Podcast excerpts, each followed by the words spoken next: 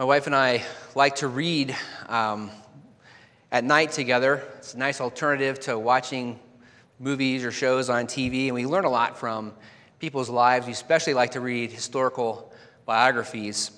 And over the last couple of years, we've actually read two books on Arctic and Antarctic expeditions. Uh, one was The Endurance about Shackleton, and the other one was Ice Masters about Bartlett, the captain who had a group of men in the Canadian North Pole. In July of 1913, Bartlett set out, actually, Stefansson, the expedition, the man who led the expedition, set out from Alaska on the Karluk. And shortly after leaving, the, the ship got trapped in ice.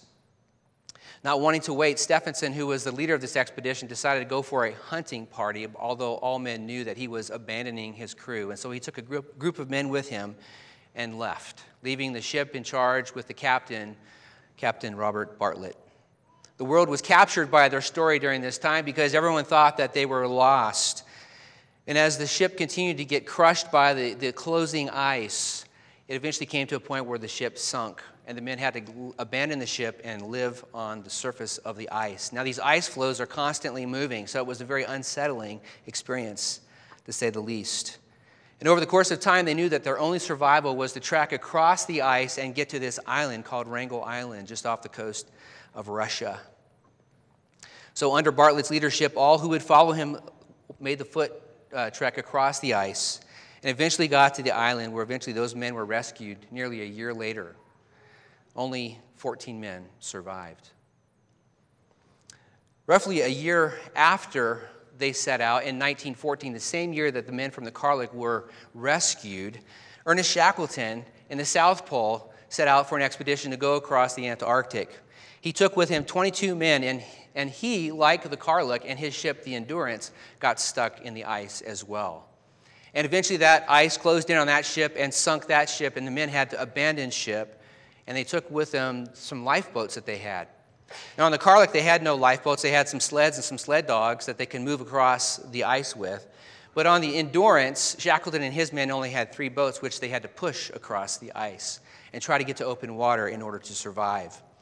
After an amazing journey to this uh, open water, they're able to get to an island where Shackleton took all of his men and he put them onto the island. And then he took a small group of men and went to another island to trek across a glacier mountain to get help at a whaling station on the other side. The world had left them up for dead.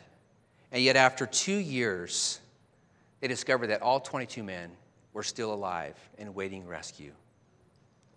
Now, both of these expeditions were incredibly challenging and took place in the exact kind of extreme weather and conditions.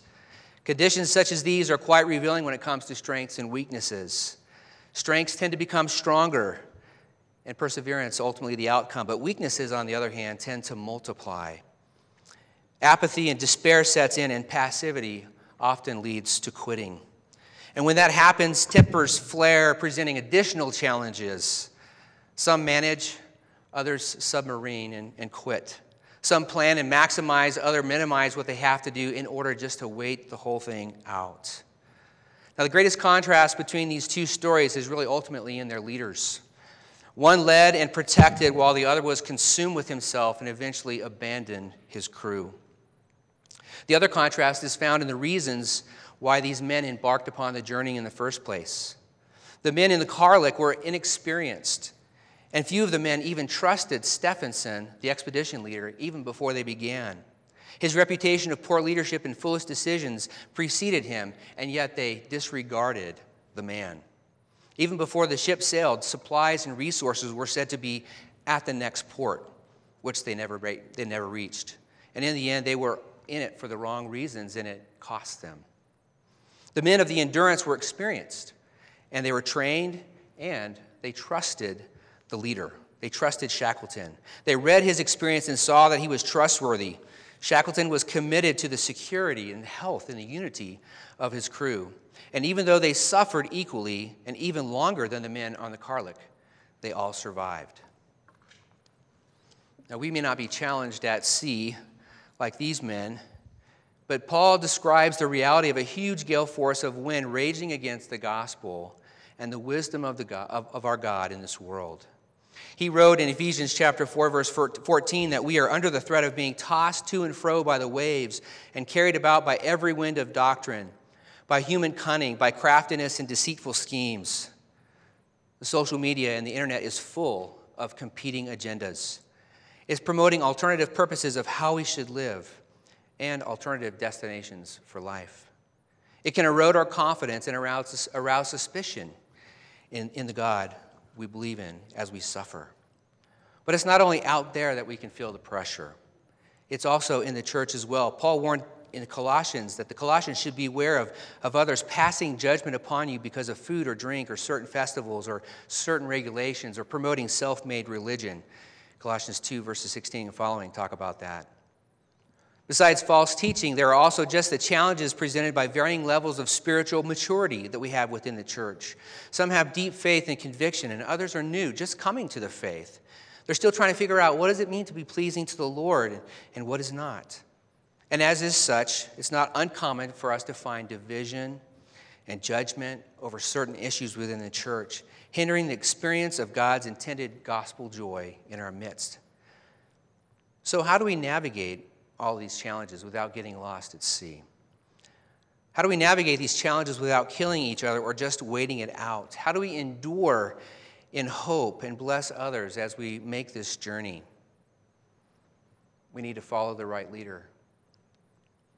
We need to not forget who he is or what he has said when we're uncertain. We need to trust him. He's prepared us for this journey and has equipped us with what we need to make it safely home. Jesus knew our sanctification and growth toward genuine love would take time. We will learn how to love as we have been loved, and we will learn to walk as his followers. His redemptive work on the cross secures not only our salvation from sin and judgment, also, but also our sanctification. The recreation or the restoration, if you will, of his original design in us, the new birth, as Jesus calls it in John 3. Paul explained in, in Ephesians chapter 3, verse 10, that when the church loves and lives like Christ, the church puts on display to a watching world that the gospel has done its job. He puts on display to the rulers and authorities in the heavenly places that the wisdom of God has reversed the curse of self love fueled by the doubting of God. But it doesn't happen instantly but rather through the process of God's transforming our mind and creating within us the mindset of Christ. This morning, we're going to look at some of the most practical examples of what it looks like in Romans uh, to walk with Christ. And we'll discover that this God of encouragement and hope, as Tom read earlier, has given us a sufficient source of wisdom in His Word to work out these messes that we find ourselves in, as well as navigate the storms of life. So, if you will, open with me to Romans chapter 15. Now, in this letter, uh, Paul is writing from Corinth. We've been in Corinth lately with Pastor Dan. And as he's writing from Corinth, he's also warning the church in Rome to likewise be careful of divisions there, just like he was doing in Corinth. After giving a great amount of explanation about the wonder of our salvation in the first 11 chapters of Romans, in chapter 12, Paul starts to shift to show us how the practical outworking of our faith looks in everyday circumstances. It's not surprising to discover that much of what is included in there is very practical for our life today as well. Things such as how to work out conflicts, how to develop unity, how to love others when they let us down, how to rest in God's timing of reconciliation instead of exacting our own revenge, how to love when your enemy does not humble themselves and return the same love that you are giving how to use your God given talents and gifts to serve and care for others, how to interact with authorities even when they fail to be just and upright. And this should be incredibly encouraging to us because this is our context. He's writing to believers with the same kind of problems that we ourselves face. God doesn't abandon us in moments like this, but directs us. He's not surprised by what he finds, and he walks out for us the wisdom of how to live in his kingdom. It's an amazing treasure chest of wisdom that describes not only their true reality, but ours as well, with perceptive accuracy.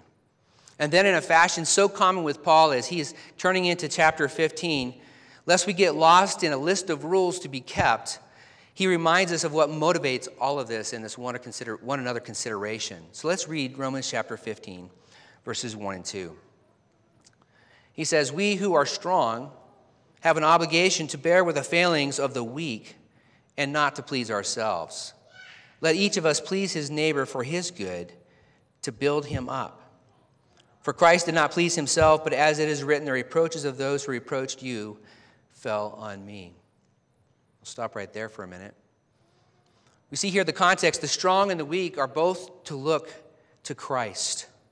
Taken from the context of Paul's argument earlier in chapter 14, he's talking about those who are strong in the faith. He's been talking about food and uh, people who have different convictions about different things. Turn back to chapter 14, verse 1. Let me read through the first five verses to help you understand what he's talking about. As for the one who is weak in faith, he says, welcome him but not to quarrel over opinions. One person believes he may eat anything, while the weak person eats only vegetables. Let not the one who eats despise the one who abstains, and let not the one who abstains pass judgment on the one who eats, for God has welcomed him. Who are you to pass judgment on the servant of another? It is before his own master that he stands or falls, and he will be upheld, for the Lord is able to make him stand. He's talking about issues of conscience and the application of the gospel to, to the dietary restrictions that many people were accustomed to in that day. But this, this principle of conscience applies to a variety of areas. And he doesn't give an extensive list, and we can kind of import our own list today, things that people often struggle with in the body of Christ. Some Christians have varying convictions regarding the use of alcohol or what kind of entertainment they watch or the kind of music they listen to. Some Christians view debt as sin. Others see debt as a wisdom issue, learning how to manage your finances and investing for the future. Some vote Democrat, others vote Republican or independent. Some teach their kids about Santa Claus or participate in Halloween, others don't. Some are passionate about homeschooling, others about public school or charter school or Christian school. Some have their kids vaccinated while others have concerns about vaccinations. Some moms work outside the home, others stay home full time. And some families are committed only to eating organic food and eating clean, while others are handing out Pop Tarts and Froot Loops to the glory of God.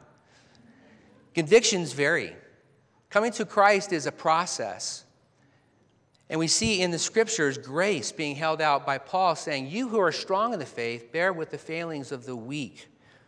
Nobody comes to Christ with everything understood and figured out. Our spiritual growth takes time, and we all grow at different rates. We all come from different backgrounds with different vices, devices, excuse me, vices and previous commitments even that are sometimes hard to leave behind. We come out of a context, a worldview that once was godless, and we enter into a world that is now including God with the center of it. Change takes time. These things are so much a part of our makeup. They're habitual patterns of thought and action. But they are things upon which God desires to work and to transform because that's what the gospel does. But sometimes in the church, we experience conflict and friction, disappointment and judgment because we make assumptions based upon our experience or our understanding. But Paul says, look to Christ. That's not the way of Christ. Paul gets right to the motive behind our own personal tension. Look, at, look again at verse 1. At the end of it, he says, and not to please ourselves. We do what we do because it's most convenient for us, it's to our advantage. Whereas he says to please ourselves. This really is the core of our problem. It's the, the DNA, if you will, of sin. I like how 2 Corinthians 5 15, Paul says that we, we, Christ died for us so that we no longer live for ourselves, but for Christ. We have a tendency to turn things inward. Even in the faith, when something seems so obvious to you, Paul would remind us of the humility of Christ.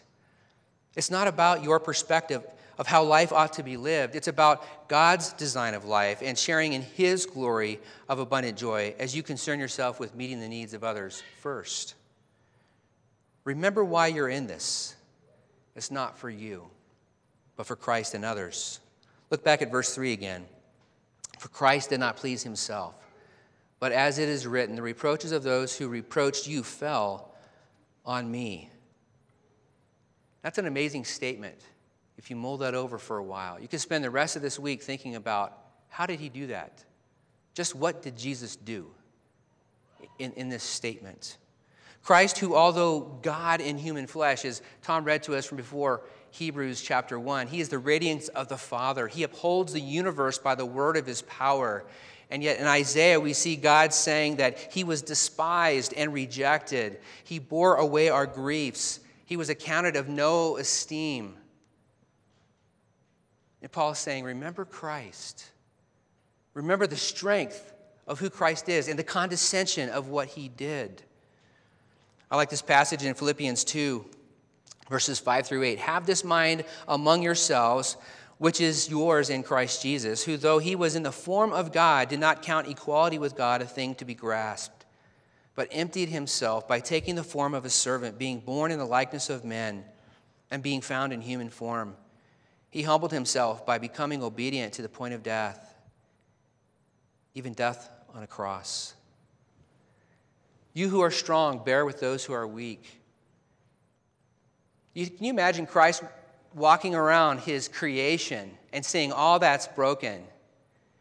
Now, if you've ever made something and left it somewhere and somebody else got a hold of it and damaged it, how does that make you feel?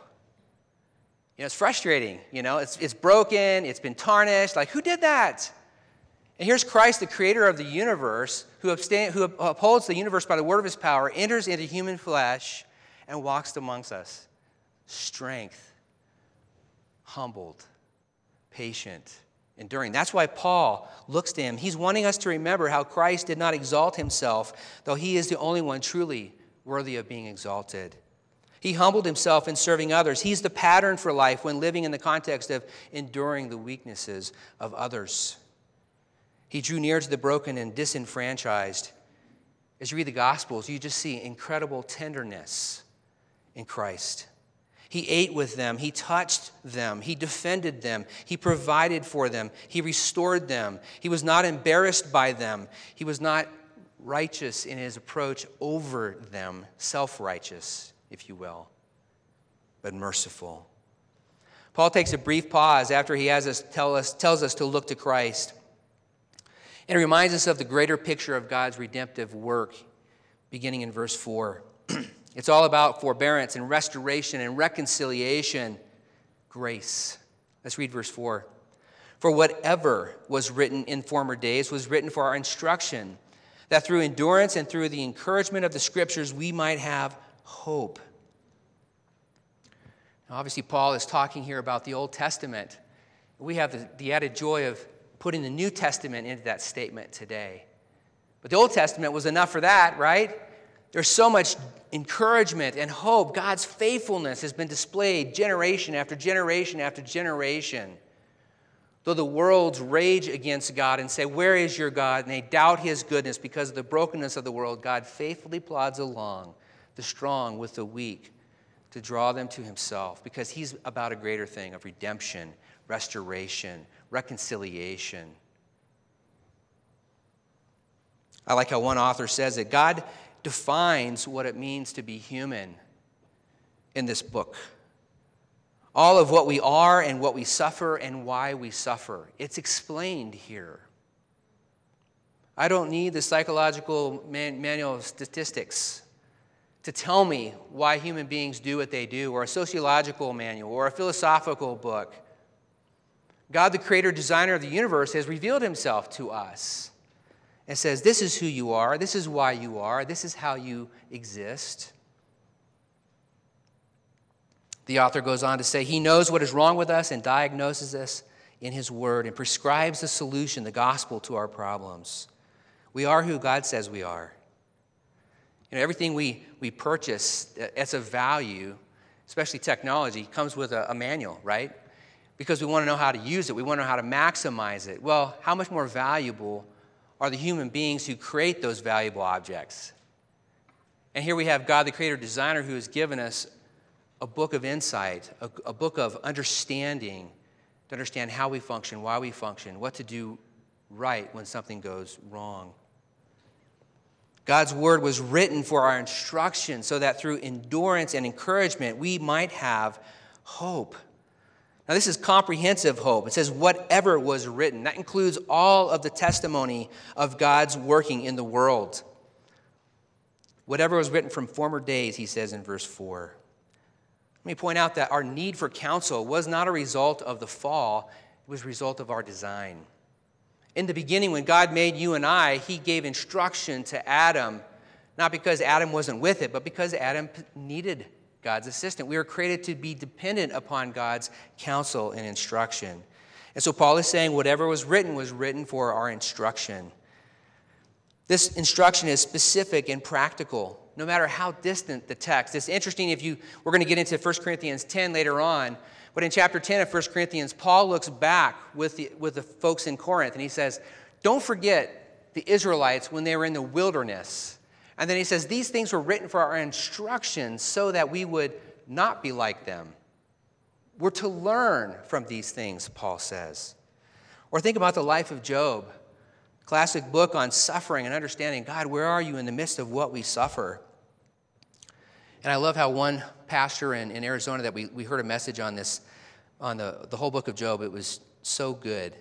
And he summed up the book of Job like this He says, The ability to endure what we suffer does not come from knowing why we suffer, but rather from who we already know God to be.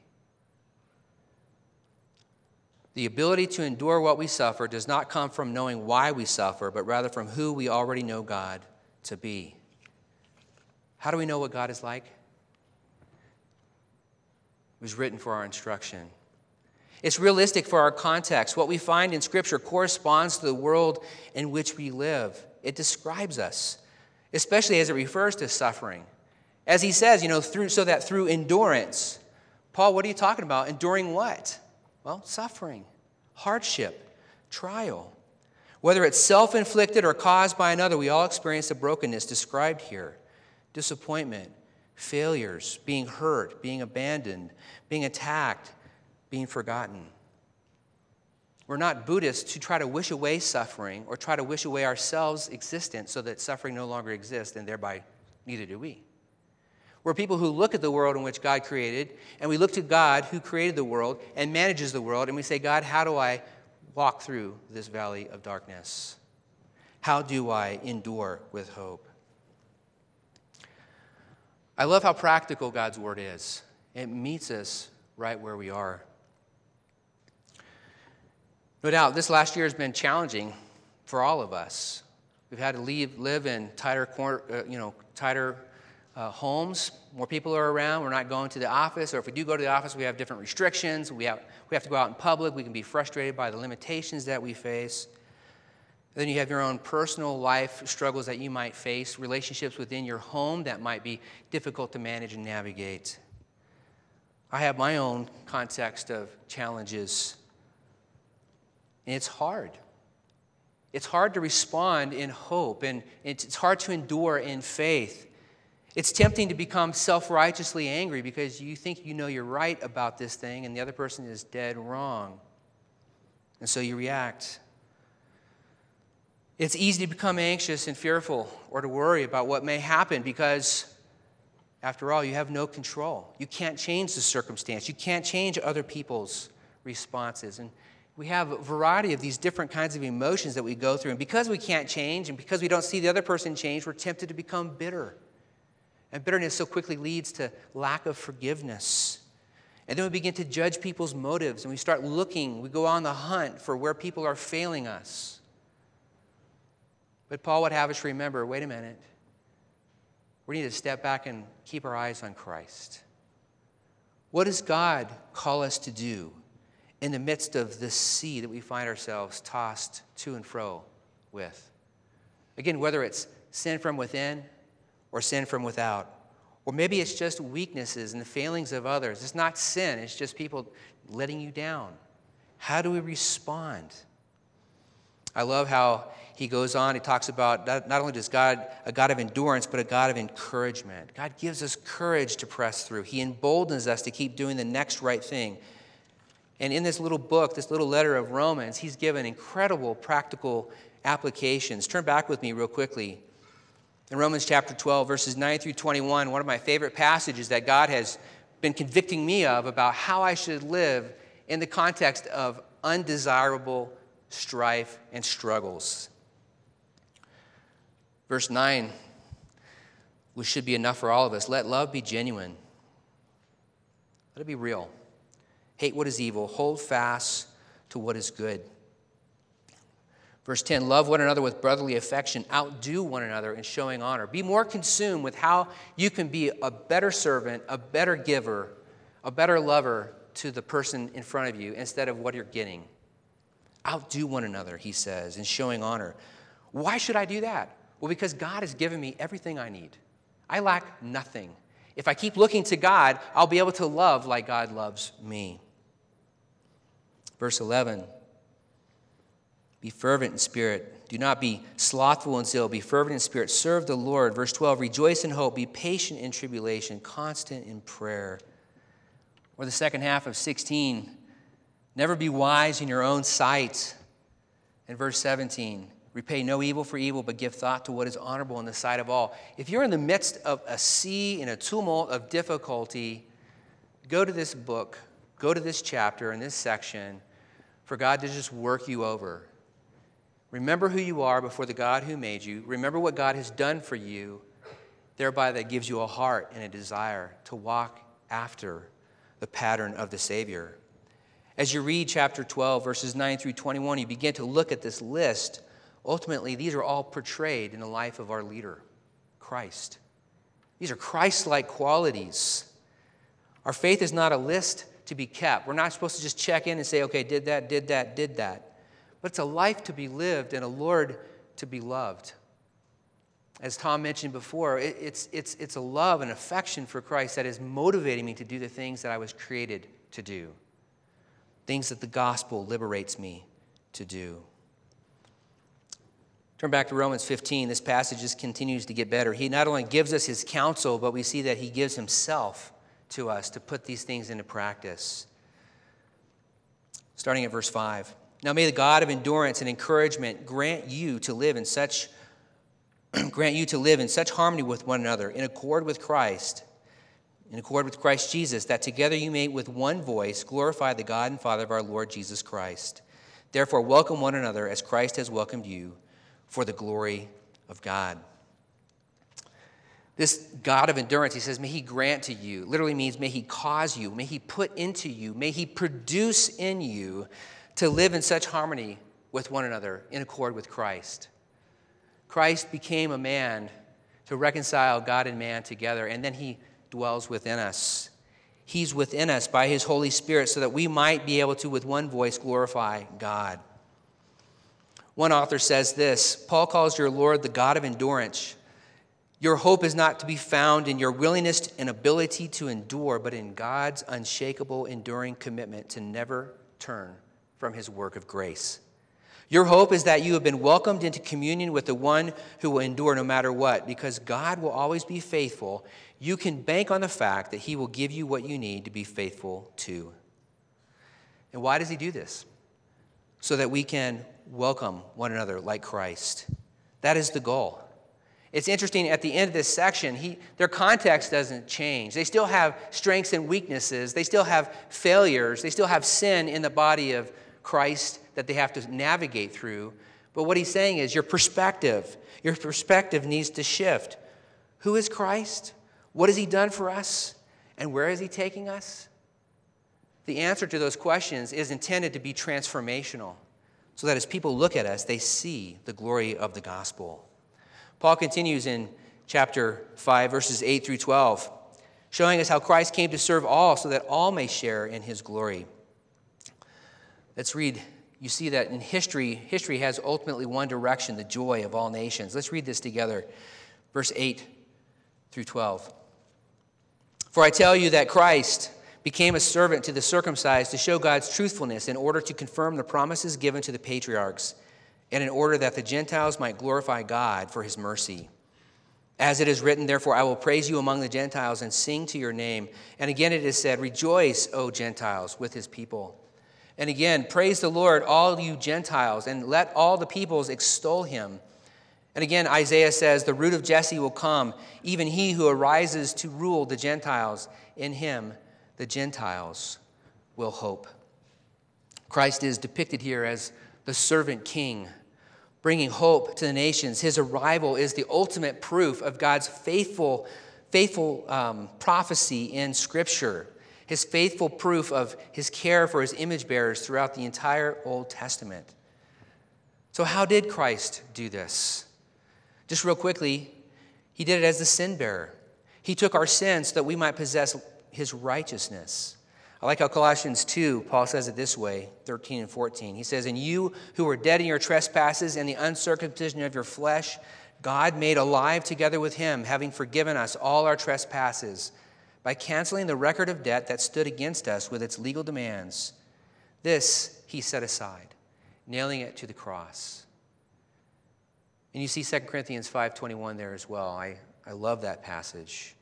He made him who knew no sin to be sin on our behalf that we might have the righteousness of God in him.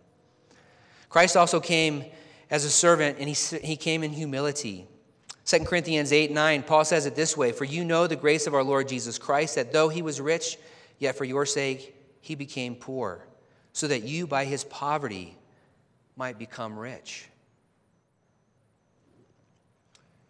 Friends, we need to wonder at these things the exalted, glorious Christ became poor for you and for me. God was faithful. God has been faithful. Or this next passage, Christ modeled for us how to live in submission and patience as, and trust in the Father, even though he suffered. Peter recounts the life of Christ and how he suffered in 1 Peter 2. But if when you do good and suffer for it, this is a gracious thing in the sight of God. For to this you have been called, because Christ also suffered for you, leaving you an example, so that you might follow in his steps. He committed no sin, neither was deceit found in his mouth. When he was reviled, he did not revile in return. When he suffered, he did not threaten, but continued entrusting himself to him who judges justly. As a servant, Jesus was also about compassion and help. Not only was, but is. Hebrews chapter 4, verse 14 through 16 the writer says, Since then we have a high priest, a great high priest, who has passed through the heavens, Jesus the Son of God. Let us hold fast our confession. For we do not have a high priest who is unable to sympathize with our weakness, but one who in every respect has been tempted as we are, and yet without sin. Let us then with confidence draw near to the throne of grace, that we may find mercy and find grace in the time of need. How can we not have joy in the gospel? How can we, as people in the, in the world, not be the most joyful people on the planet because of this, because of God's faithfulness? Ultimately, it should yield not only a life of joy and peace, but hope, as is mentioned. And in this last section, as we close up, Paul calls God the God of hope. Romans 15, 13. He's the God of endurance, the God of encouragement, and the God of hope. He says, verse 13, May the God of hope fill you with all joy and peace in believing, so that by the power of the Holy Spirit you may abound in hope. The one who fulfilled every promise. No, no wonder we have hope. No wonder we can have joy. Paul uses this phrase, the God of hope, is such a worthy title because that is his character. This phrase is rich with a mind full of the Old Testament proofs that he spoke of earlier that God is faithful, he is loving, he is wise, he is able, He is willing. He's the author of our story. And it's not over yet. And the ending is incredible. Do you believe that? That's what He's called us to. He says He fills us with all joy and peace, not some to make it to the end. And by the way, don't spend all your joy because you only get so much, right? He's not reticent to give. He gives all joy and all peace so we can be free from worry and anxiety. That's why Jesus says, Worry does nothing for you, it cannot add a single minute to your life. How does he do this? How does he fill me with all joy and peace in believing? He says. He fills by means of our faith. He fills by means of our trust. You, you, faith, you believe in what, he, what He's promised you. Do you believe what He's preserved for you in these words? And what are we believing? What are we trusting in? We're trusting in what God says it means to be human. to live, how to live, how to love, how to listen, how to serve, how to give, how to, re- how to forgive, how to repent, how to re- rejoice at the successes of others and grieve at their losses. But believing in the Word also necessitates that we stop believing in things that aren't true. We stop looking at things where we once misplaced our hope and faith in lesser things, competing narratives of who we are and how we should live. Neither social media nor Hollywood define the parameters of life, the source of our true joy, the nature of our sexuality, and especially not the form of our true faith. God has revealed himself and his purpose for the, for the creatures of those who bear his image. He shows us how to be human and redeems us to become just like him. He fills us by means, he says in chapter 15, verse 13, by means of the Holy Spirit, not only at regeneration, but this continual filling.